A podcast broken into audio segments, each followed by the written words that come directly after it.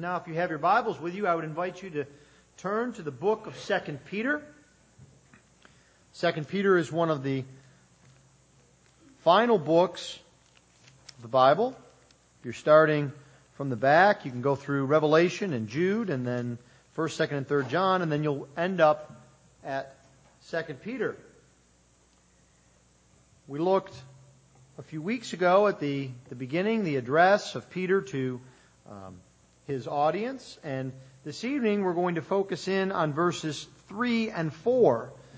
But what I would like to do is to read from the beginning, verse 1, down through verse 4. So if you would please give attention to the reading of God's holy word. The word of the Lord is completely without error. The word of the Lord is completely sufficient and the word of the Lord is completely authoritative. 2 Peter chapter 1.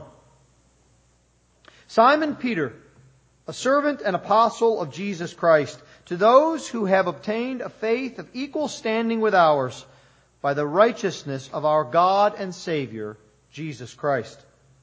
May grace and peace be multiplied to you in the knowledge of God and of Jesus our Lord his divine power has granted to us all things that pertain to life and godliness through the knowledge of Him who called us to His own glory and excellence, by which He has granted to us His precious and very great promises, so that through them you may become partakers of the divine nature, having escaped from the corruption that is in the world because of sinful desire.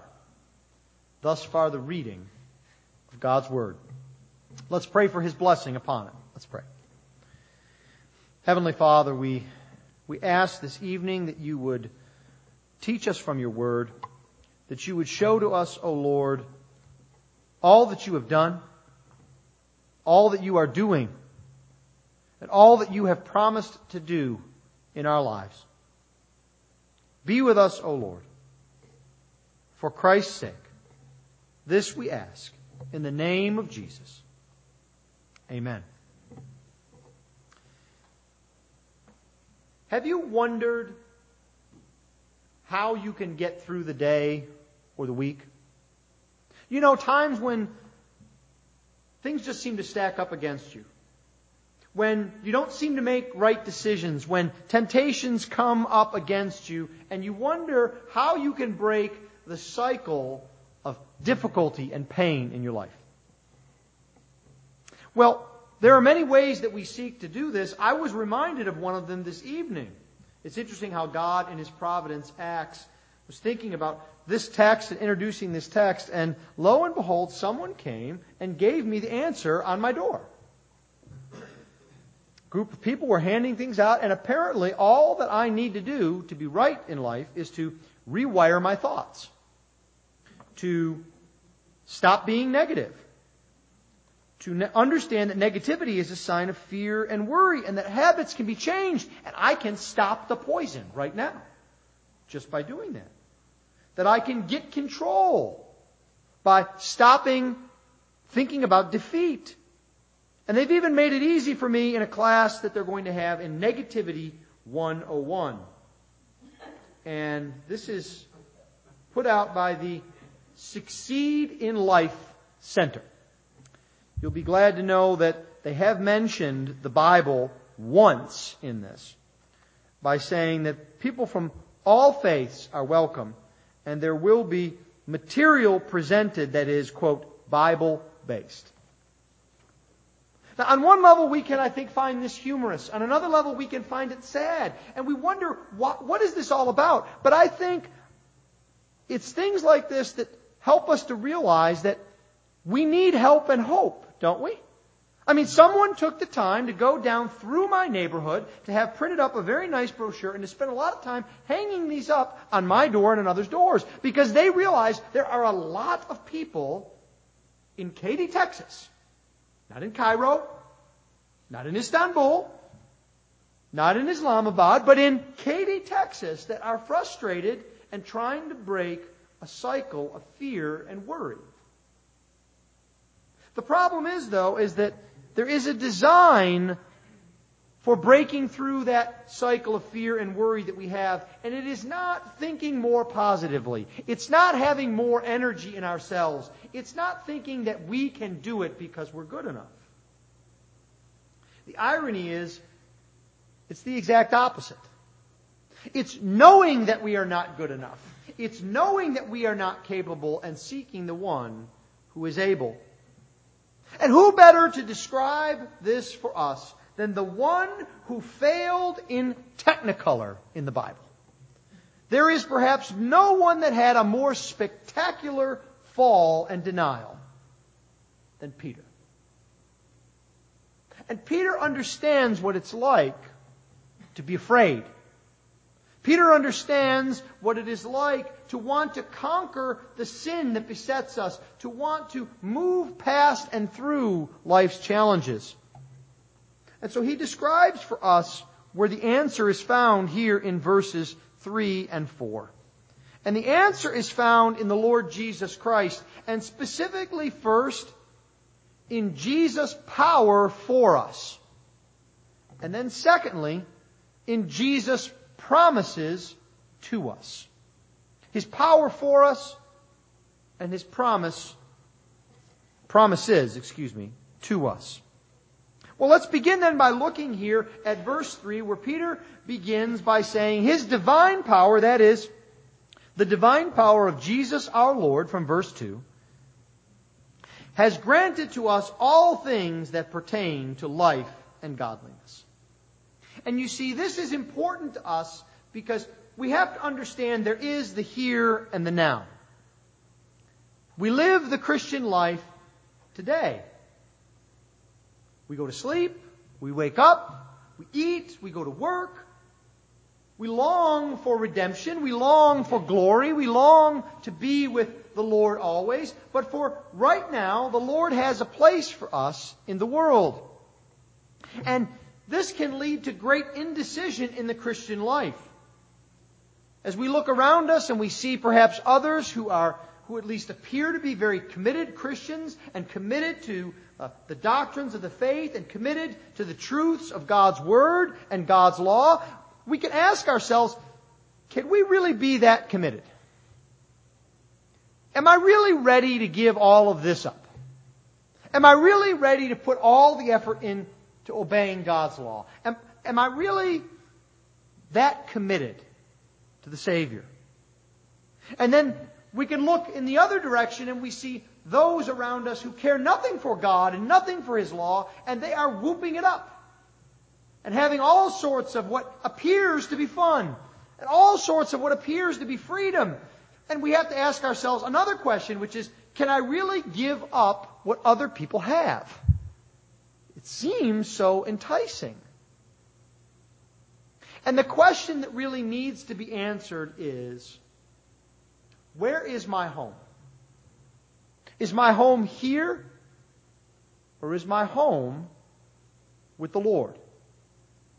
And where we answer that question can drive us through our indecision.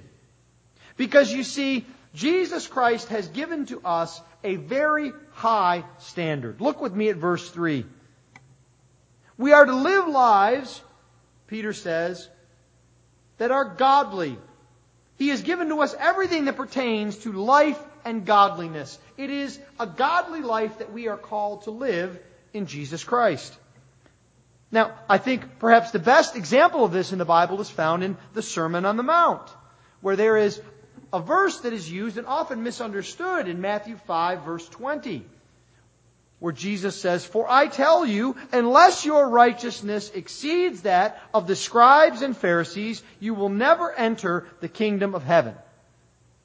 And I think we fall prey to the temptation that says, well, we know the scribes and the Pharisees aren't very nice people. They really don't have it all together. They're really down at the low end of the uh, totem pole of people who are doing what they're supposed to be doing. So, not that hard to exceed their righteousness. It's not like Jesus said, exceed the righteousness of the disciples, exceed the righteousness of uh, the saints, exceed the righteousness of the prophets. This is the scribes and the Pharisees. And I think there is a mentality we have that this is a piece of cake. When in reality, we have to understand that this was a very high standard that Jesus put in front of us. The scribes and the Pharisees were the gold standard for righteousness in that day. While their hearts might have been far from the Lord, they meticulously understood, read, and tried to follow God's law. When Jesus challenges us with a standard of righteousness that is above theirs, it is a very high standard. Because you see, their standard of righteousness was not sufficient to get them into God's good graces, was not sufficient to get them into heaven, because you see, for all of their efforts, their hearts were wrong with God. They tried everything they could, but they were still lost. And so Jesus says to you and to me, if we are to be with the Lord, our righteousness must be greater than theirs. What a standard to reach. It's again ironic here that Peter is the one that lays this out for us. For Peter, of course, was the one who was very bold, thinking he could do everything that his Lord had asked. You remember many incidents throughout the Gospels where Peter would say the equivalent of, You just tell us what to do, Lord, and we'll take care of it right now. And of course, where did that get him? It came to where he fell short. And then where does Peter go from there? When we have such high hopes and we fall short. This challenge Jesus puts in front of you and me. And we dare not blunt the challenge to holy living that God gives to us. Then the question comes, well, how do I have righteousness that is greater than the Pharisees? Do I read my Bible double time? Do I put it on audio when I'm asleep, hoping that more Bible gets into me even when I'm asleep? Do I schedule prayer time all throughout the day? Do I map out all of the good deeds that I need to do? How can I do this? And the answer, of course, comes in verse 3. That our only hope in this is in Jesus' divine power. Do you see this? Unlike every other philosophy and religion of the world, which basically says in one form or another, you need to do it, you can do it, try harder. The biblical faith says that it is the divine power of Jesus Christ that is given to us that allows us to live lives of godliness. We must never forget those twin poles.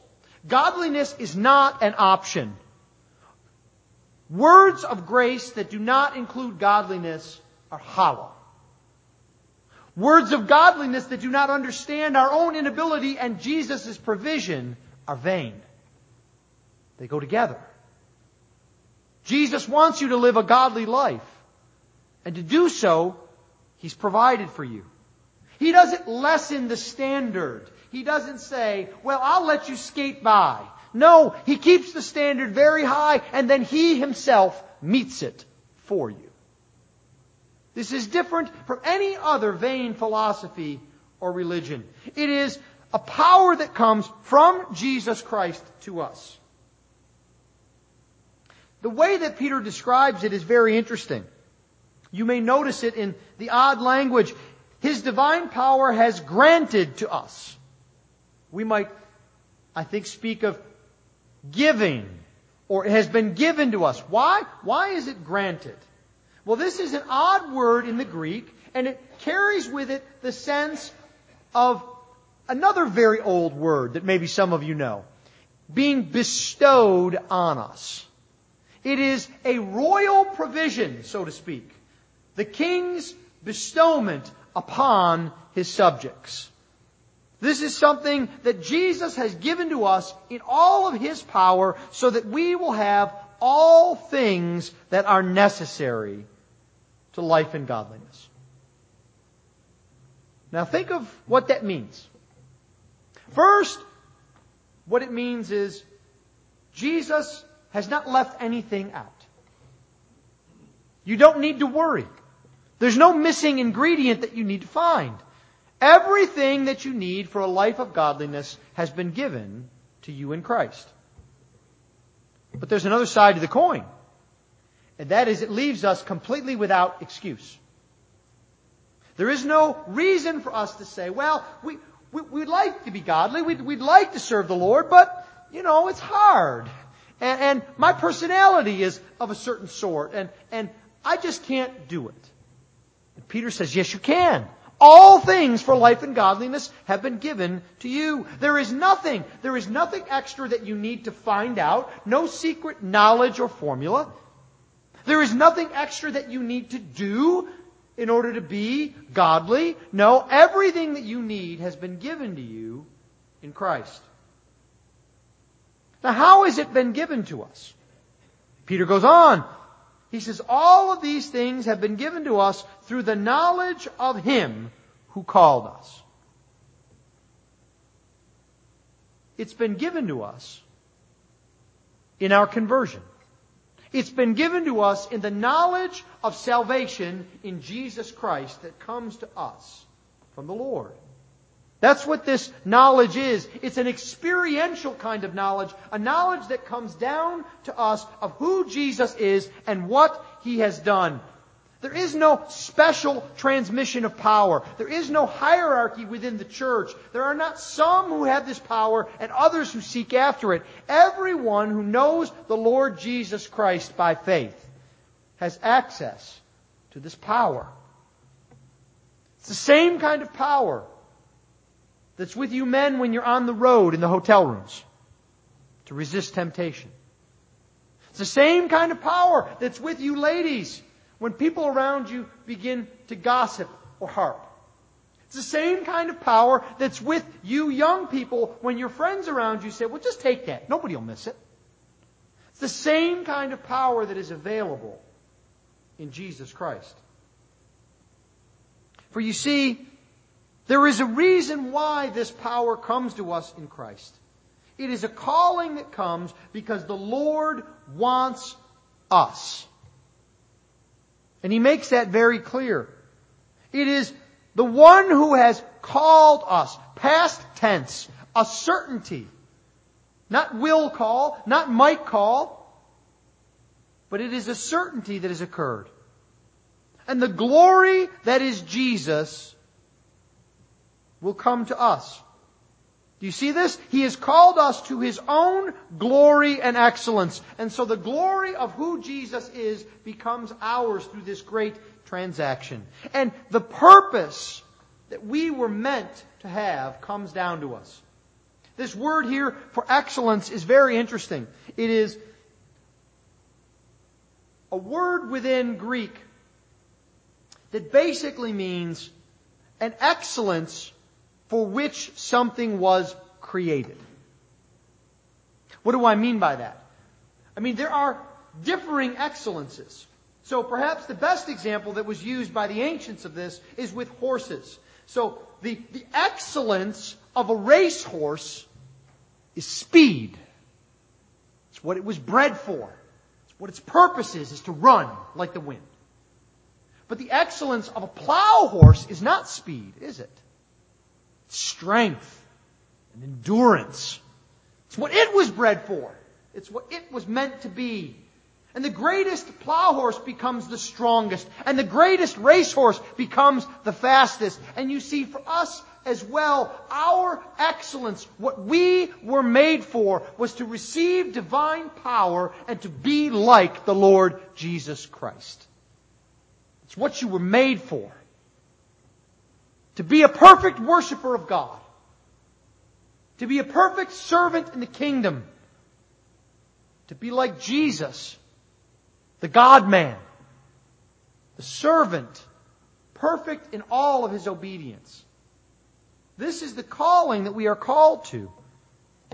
And the power comes from the Lord. Well, we not only have this power, but we secondly have promises that comes to, come to us. We see this here in verse 4. By which he has granted to us, that is, this glory and excellence is granted to us his precious and very great promises.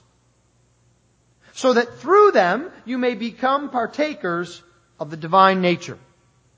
So when we ask ourselves, how does this power come to us? It's not a substance. You don't go out and get yourself some.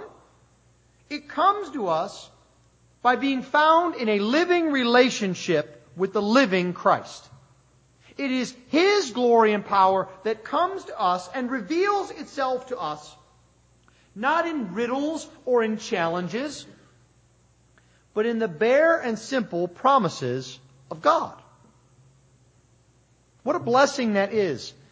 That the great power of the great triune God comes to us in promises that are easy to understand, that are to be held onto and to be grasped and to be known.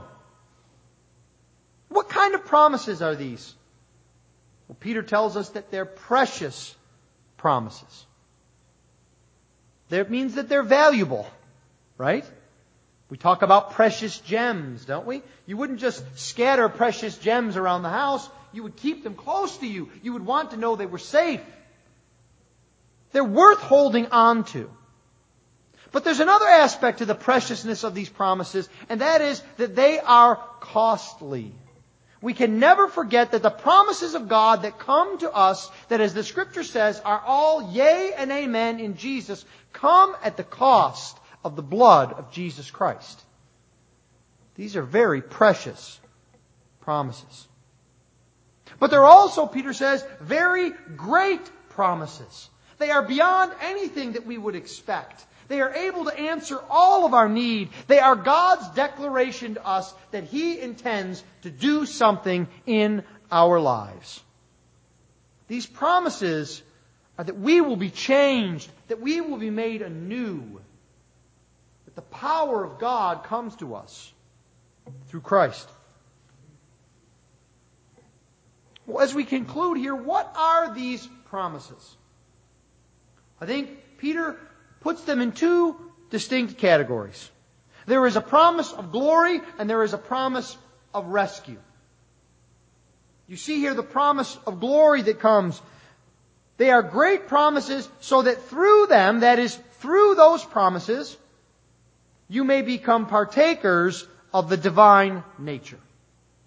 Now some have read this and been confused and think that Peter is talking about somehow we become gods that we become little gods like the Lord Himself.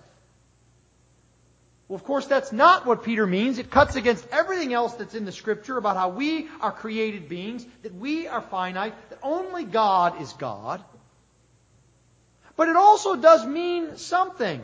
There is a divineness, if I can put it that way, to the redeemed believer in the Lord Jesus Christ. Because after all, acting on these promises of God leads to the results that God has for us, which is that we will be like Jesus Christ. We will be like Him in His righteousness, like Him in His obedience, like Him in His service. There is a real connection that we have to God through these promises. We are adopted into His family. We are found in Christ. And you see, that is an exceedingly precious promise, isn't it? It would have been great of the Lord simply to declare us not guilty. Simply to say, there is no condemnation. But he doesn't stop there. He says, you are to be welcomed into my family. You are to be like my son, and I will fashion you more and more after my image, and the true image of God. It's a promise of glory to come. And then finally we see that there is a promise of rescue. Rescue from all that bears us down today. Here, the end of verse 4 having escaped from the corruption that is in the world because of sinful desire. Does that bring a fresh cup of cold water to your soul? As you look out and you, you see all the corruption that is out in the world, all of the things that are wrong, all of the evil and the wickedness that is around you. As you look and you see all the rebellion in the world, how God is not honored, how God is mocked. And then you don't even have to look out and to see all of your own sinful desires and temptations, and you long to be free from them. Does this verse give you comfort to know that the power of God and the promises of God are yours so that you will be rescued from all that bear you down, all that make you short, all that give you pause. This is divine power at work. The Lord Jesus Christ is even now redeeming a people for himself. It's a people who are called to lives of godliness, lives that are marked by a distinction. He's calling you now to that. He hasn't lowered the standard for you. But what he has done is he's given you power. He's given you his promises. He's given you of his very self. That is where true divine power is found. Let's pray. Heavenly Father, we thank you that our worth and our value is found in your sight and not in our own endeavors and not in our own abilities. And we thank you, O Lord, that we can conquer all that surrounds us and tempts us, not simply by rewiring our thoughts, but by following after the Lord Jesus Christ, by seeking His will. Lord, we ask that you would be with us this week, that you would grant us blessing and opportunities to follow after you, to show the midst, in the midst of our lives, your power and our trust in your promises. This we ask in Christ's name. Amen.